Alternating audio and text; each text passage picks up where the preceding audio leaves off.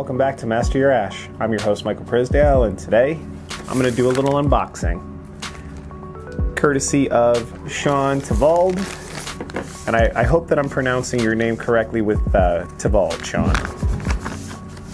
But if you guys see Sean um, in the comments, he he likes to pop in and comment on the videos and give his thoughts and uh, just a really great supporter of the channel and i appreciate supporters of the channel man. So thank you so much sean for sending over these two packs.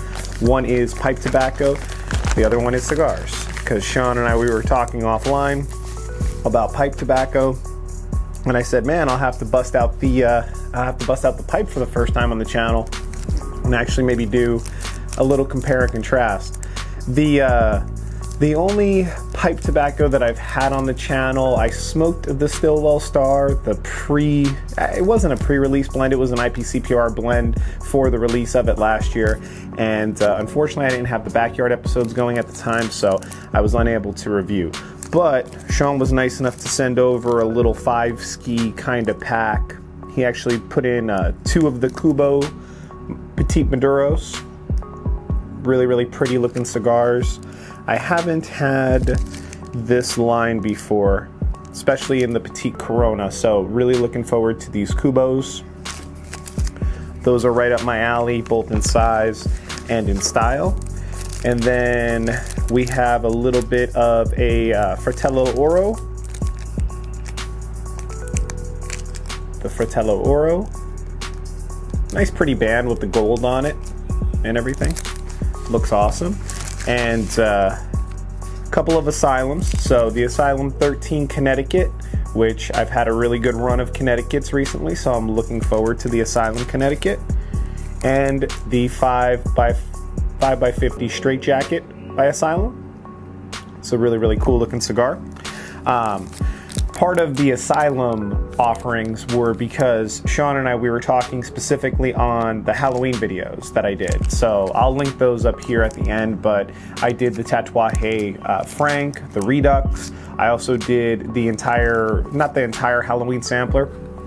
I'm gonna try to release those.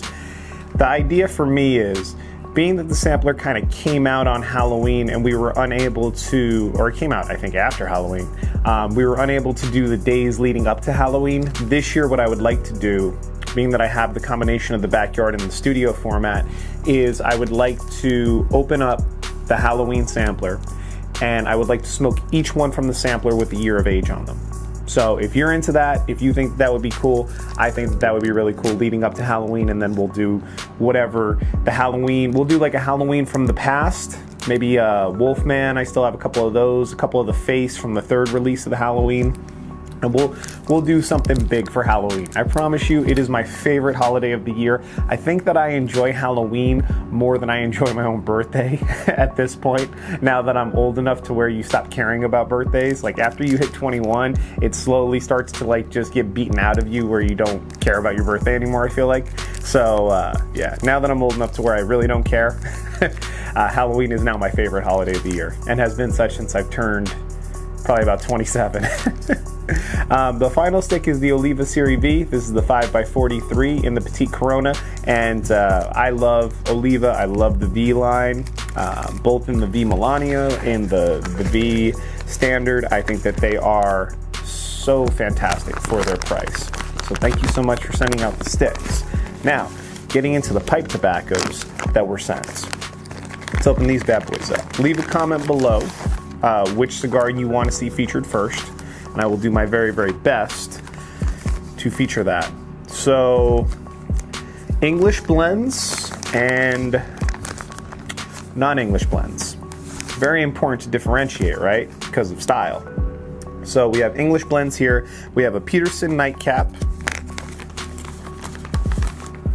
a little nice little sampler, some Peterson nightcap, and this says that it's from 2019. Let's open this up. Oh yeah. I have had um, some Peterson pipe tobacco in the past. It's probably been about five years, maybe three, maybe three years since I broke out the pipe and I had something. I used to smoke out of the pipe, so the local tobacconist, Tobacco Leaf, that's out here in Las Vegas, Will, um, who owns that store, he was really the first tobacconist to kind of take me under his wing when I was about 18. And it was my local cigar shop for the first three to five years that I was smoking cigars.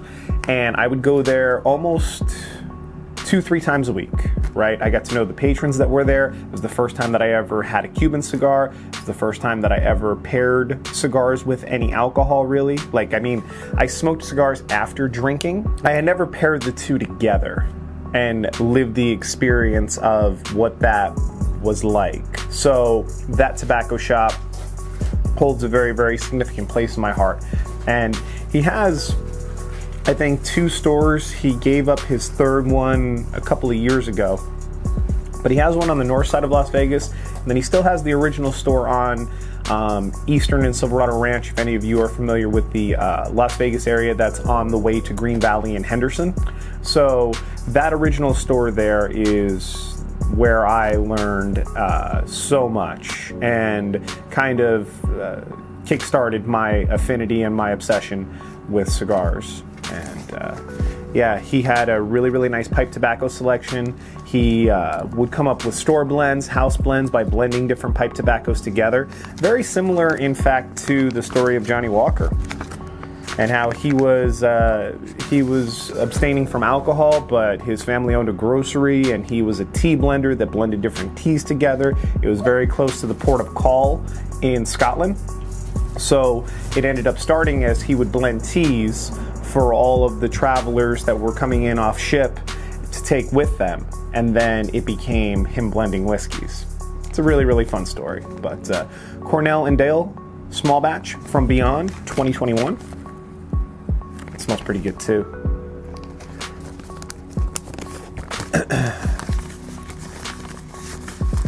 And I did open up the box uh, off camera just to uh, verified that everything was in good standing. I had to get a humidity pack on the, uh, I have my Integra Boost right here. I had to get a Humi pack in the uh, cigars because Sean told me beforehand, he said, hey man, I'm gonna ship this two day air. I'm sorry, but I was running low on my Humi packs. It's all good, man. It's all good.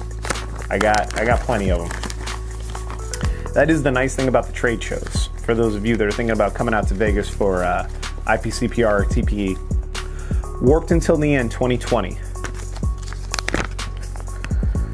Oh, okay. Very, uh, YouTube's gonna see me sticking my nose into plastic bags and immediately uh, age restrict this. we have to joke about it as long as they let us on the uh, platform. Um, Mac Baren, H&H Old Dark Fired Bolt Cut. Yeah, these are some long stock right here. Look at those things. That's some long cut right there. Very woody. Very, very woody. Very cool. Man, I got got a lot of pipe tobacco to go through here. Look at this. Mac Baren HH Rustic. Rustica. Look at the packing on this. Has anybody ever just stuck a stuck a, a, hunk Look at this. Look at this packing. This is really cool. Has anybody just stuck one of these? Just. Oh man. It smells like uh, shoe leather. this is where I go into my uh, my sommelier tasting notes. It smells like shoe leather, uh, rubber garden hose, and uh, wet cement. Any of you somms out there, don't take offense to that. Just saying. Your, your tasting notes are off the chain. Your tasting notes are crazy. Seattle Pipe Club plum pudding, bourbon barrel aged. Hey, this is right up the alley. See, that's weird with that uh, sweet cherry, kind of like a pecan caramelly. So we got our warped scarecrow, and this is all bunched up right here. Really, really nice. Mm, very like minty, like a spearmint or a York peppermint patty. Very cool. Well, thank you, Sean. I really appreciate you supporting the channel. I greatly appreciate uh, your contribution, man, and I look forward to smoking some of these pipe tobaccos very, very soon and doing a little pairing action so we can chit chat about it in the comments section. And we're definitely gonna we're definitely gonna have the asylums before Halloween, being that we're still in May, and we'll go from we'll go from there.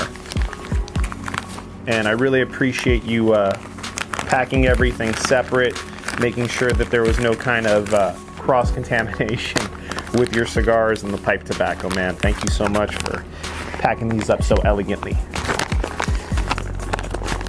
You can tell that this is a man that takes his uh, takes his pipe tobacco very very seriously.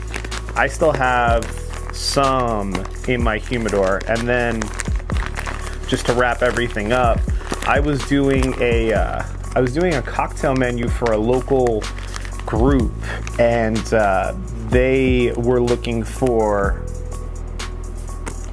sorry, they were looking for uh, smoked cocktails, right? And in one of them that I smoked, I actually used a little bit of pipe tobacco along with some cherry wood and uh, wood chips. So the wood chips to help kind of keep enough to help the smoke volume and to kind of pull through, and then the pipe tobacco to add in the aromatics in an actual drink. So that was the last time that I purchased pipe tobacco. I still have some from before, but uh, yeah, I busted out the pipe a couple of weeks ago. I found it where it was hiding in my house. and uh, yeah, I'm looking forward to it. But thank you so much, Sean. Really appreciate it, brother.